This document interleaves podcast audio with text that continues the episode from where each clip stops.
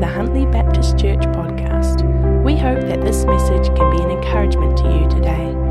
Please feel free to contact us at huntlybaptist at xtra.co.nz or visit us at huntlybaptist.com. Psalm 103, verse 4b says in the King James Version, Who crowneth you with loving kindness and tender mercies. God's offer is not just kindness, it's loving kindness. It's not just mercy, but tender mercies. And when was the last time someone showed you loving kindness and tender mercy? This should be the norm. It should be happening, shouldn't it? But in recent times, we've been asking, Lord, give us grace. Body lay at the edge of the road. Blood had seeped out onto the leather jacket from cuts and bruises around the head and matted the long black hair, parted enough to see half a patch. Glass from broken bottles glistened in the headlights. A local councillor, late for a meeting, slowed dipped his lights before speeding on to the meeting he was meant to chair. A few minutes later, an elder from another town spots the figure writhing about on the ground, looks at his watch, considers the sheepskin car seat cover beside him, and decides to speed on. His discussion group he was due at was about to start. Finally, an early 70s Land Rover wheezes its way over the crest in the road. The driver spots the dark outline of the abandoned figure stretched out before him and he starts pumping the brakes. He pumps the brakes a bit more and they, they start to run out of fluid. So he pumps more. Finally, they, they grip and screech to a halt. He turns the wheels towards the water table because the handbrakes run out of adjustment. With a stroke of his hand, he realigns the, the beer crate that doubles as the passenger seat and he throws a swanee over it for extra padding. He jumps out and moves quickly to the back to haul out a rubbish bag and throws a, chucks a uh, torch into the hole where the tail light should be. He grabs a roll of gaffer tape to slow the bleeding. He leans over the stranger and says, I got you, bro. Hang in there, brother. We go into my pad, cuz, because that way your, my missus can stitch you back together. With one final burst of adrenaline, he manages to swing him into the misfiring rover, and after a massive graunching of the gear and clutch, he finds a manageable gear to overcome inertia as he peers into the half light, half lit road. Which man showed loving kindness and tender mercy? Today we are continuing in the book of Ruth. And last week we set the scene where two lonely widows stood on a roadside hugging but kind of arguing about going on together. The younger one wanted to go on. The older believed it was simply too much to ask anyone to consider hanging out with a bitter old mother in law. The turning point was when Ruth, a determined and passionate foreigner, stood her ground clung to her and said, Your people will be my people. Your God will be my God. And where you go, I will go. So last week, we looked at Ruth's passion and hunger for God. And in that moment, she was an example to us as church to be decisive and more passionate for God at such a time as this. And as they enter Naomi's hometown of Bethlehem in Israel, the reality, they made it, the reality of survival hits them both. They're hungry. But thanks to a Mosaic law that provided that the poor people could glean grain, Ruth manages to scrape a meal together for them to share most days. And the law was that whatever grain heads were dropped or missed by the paid workers would be free pickings for those who were prepared to search around the edges for it. Trouble was, single women had few rights and were often targets of verbal and physical abuse as they sought to find this food in amongst all the paid workers. But Ruth just happens to come aco- across a relative of Naomi and in, into, into their field. So here we have enter the scene, uh, key person number three. From the text, we can quickly gain a picture of a man, this third character, who is truly genuine. He's respected and he's kind. His name's Boaz, who turns out to be a close relative of Naomi. So if you've got your Bibles, let's turn to, to, to Ruth 2. Ruth chapter 2, verse 4. We're going to read down to 13. Now, behold, Boaz came from Bethlehem and said to the reapers, May the Lord be with you. And they said to him, May the Lord bless you. Then Boaz said to his servant who was in charge of the reapers, Whose young woman is this? And the servant in charge of the reapers answered and said, She is the young Moabite woman who returned with Naomi from the land of Moab. And she said, Please let me glean and gather after the reapers among the sheaves. Thus she came and had remained from the morning until now. And she's been sitting in the house for a little while. She had a lunch break. then Boaz said to Ruth, Listen, listen carefully, my daughter. Don't go and glean in another field. Furthermore, do not go on from this one, but stay here with my maids. Let your eyes be on the field which they reap and go after them. In other words, keep up. Indeed, I have commanded the servants not to touch you. When you're thirsty, go to the water jars and drink from what the servants draw. Then she fell on her face, bowing to the ground, and said to him, Why? Have I found favor in your sight that you should take notice of me, since I'm a foreigner? And Boaz answered and said to her, All that you have done for your mother in law after the death of your husband has been fully reported to me, and how you left your father and your mother and the land of your birth, and came to a people that you did not previously know. May the Lord reward your work and your wages be full from the Lord, the Lord, the God of Israel, under whose wings you have come to seek refuge.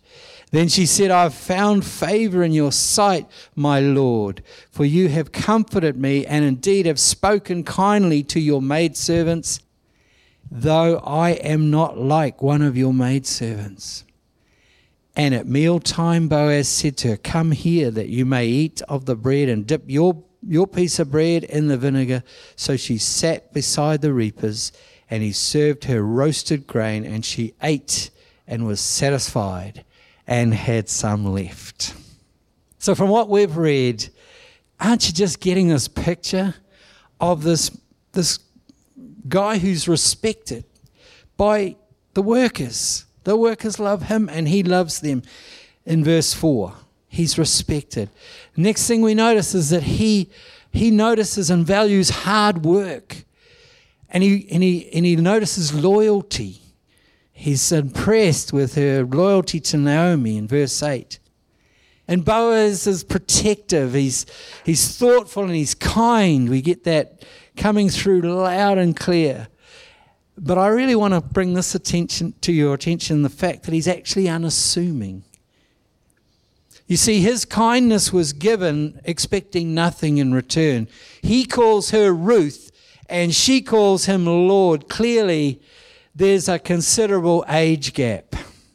And he has no doubt that she would prefer to marry a, a husband her own age.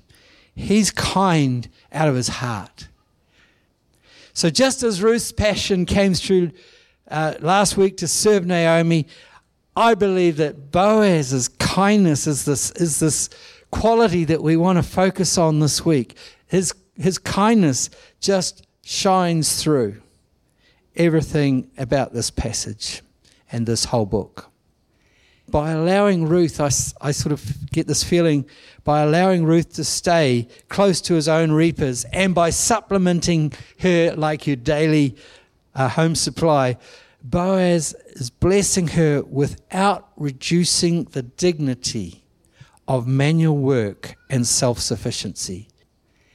He blesses her without reducing the dignity and blessing of manual work. All the while, he was noting her attitude and he was just gaining this respect for her.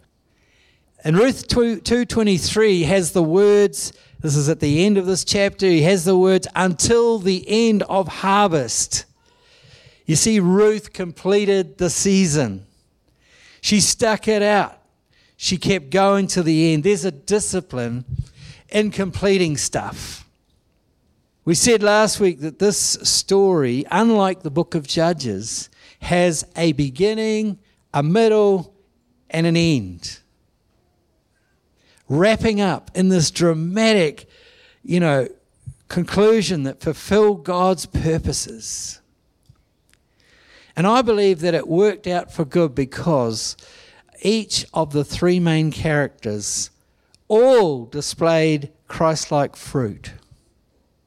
You know, we saw in the book of Judges that they failed God, slipped away, had to have a, a, a, judge to get them back on track. But here we see these three characters really displaying that fruit just naturally coming out of their relationship with God. The fruit was patience, peace, diligence, loyalty, hard work, and most of all, loving kindness. We see in each of them. Well, back to uh, Naomi, despite her feeling empty and lost and bitter in chapter 1, she plays a key role in a love story in chapter 3 by knowing the local protocol. See, it's, it's the end of harvest. She tells Ruth to secretly wait down at the threshing floor, the grain shed, whatever, to get the timing right. She says, Wait until Boaz is asleep and then uncover his feet and lie there. Sounds pretty weird to us. But uh, sometime in the night, Boaz gets cold feet. I mean, frosty feet. and he wakes up. this was the custom where women could let a man know they were available while keeping their dignity if he refused. Seems to work pretty well. Because Boaz was, uh, was, was genuinely shocked and amazed that she would choose him. So Boaz responds by covering not only his feet, but her as well with his mantle, or that's the word for coat, with his coat, with his outer garment, whatever. You see, Boaz is not only kind, he is a man of integrity. He has principles, and he knows that there is an older brother who has the first right to redeem her due to this second Levitical law called the law of, of Jubilee. See, every 50 years, purchased land was to be given back to heirs of the original owner. And you, you see, if since, since Ruth was a widow, uh, let's just say it was complicated. and Boaz's older relative didn't want the hassle. With those first rights forsaken, Boaz is then free to make a deal publicly. They did it by having the elders gather around and they took off their sandals and, you know, by publicly declaring that that was a deal. It's like our shaking of the hand. He bought the land and Ruth with it, thereby foregoing his own inheritance. See, God honors his kindness, Boaz's kindness, based on this integrity to do things right, to not, you know, headhunt anyone or to, you know, just to, to steal something that wasn't his, to rush in, grab what he could. He did it right. They marry. They have a son whose grandson, David, becomes king of Israel. Ruth's life is forever remembered because she passionately clung to Naomi and to Naomi's God. What's the legacy you're hoping to leave? She began the line of David. God's promise to David to always have a descendant on the throne of Israel is kept. Centuries later, many centuries later, a young descendant of David and Boaz takes his wife, who's about to give birth to a miracle baby, to their ancestors' home of Bethlehem. And we know the story. Mary was pregnant with promise before she was pregnant with Jesus. She hoped in God. 33 years later, as Jesus, Mary's son, enters Jerusalem, the crowds hail him, Hey, hey, Hosanna. And that's the day we celebrate today, Palm Sunday. But a week later, just one week later, they were saying, Crucify him, crucify him. That's the power of the crowd. We may never ever, we may not have ever yelled that out. We might not have been with that crowd, perhaps that day. But every time we act or react out of pride and self sufficiency, we're really saying, Jesus, we don't, we don't need you. We don't need your loving kindness or your tender mercies. When we are right in our own eyes and blind to God's purposes for us, we become the boss. And we're on the throne of our life. And when, we, when our worship is half hearted and it's cost us nothing, have we forgotten the greatest treasure of all time, the Son of Man, dying in our place. See, to many, kindness sounds weak. But Jesus, he was angry when it mattered. He was firm and straight shooting and had authority when it was needed, but he was never unkind. See, kindness has legs. Loving kindness costs us. Loving kindness took Jesus to the cross. Loving kindness meant telling the truth to hard hearted people before they put Jeremiah down a well. Loving kindness cost Jonathan his life as he fought alongside his deranged father Saul in a battle he started after consulting a medium. Loving kindness made our, our Land Rover man pull over when others drove on by. What will loving kindness cost you and me this week? The final part of this beautiful love story is that a descendant of Boaz replaces our filthy rags that we call self righteousness with the robe, with his robe at Calvary.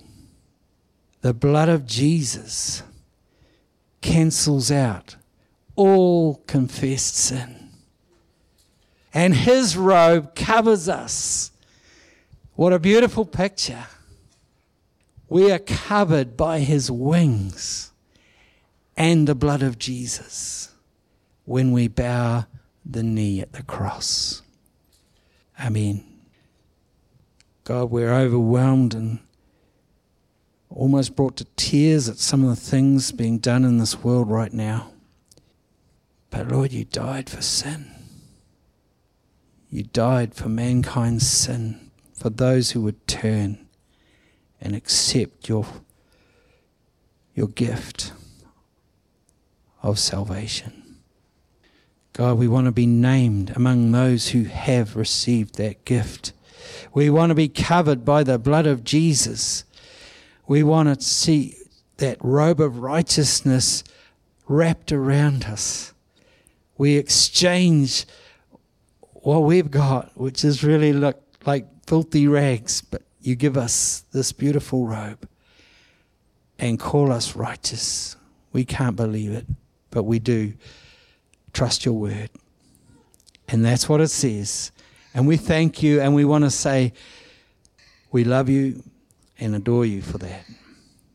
We want to cling to you, Lord, and desperate and get desperate and get hungry and get closer to you than a brother, than our shadow.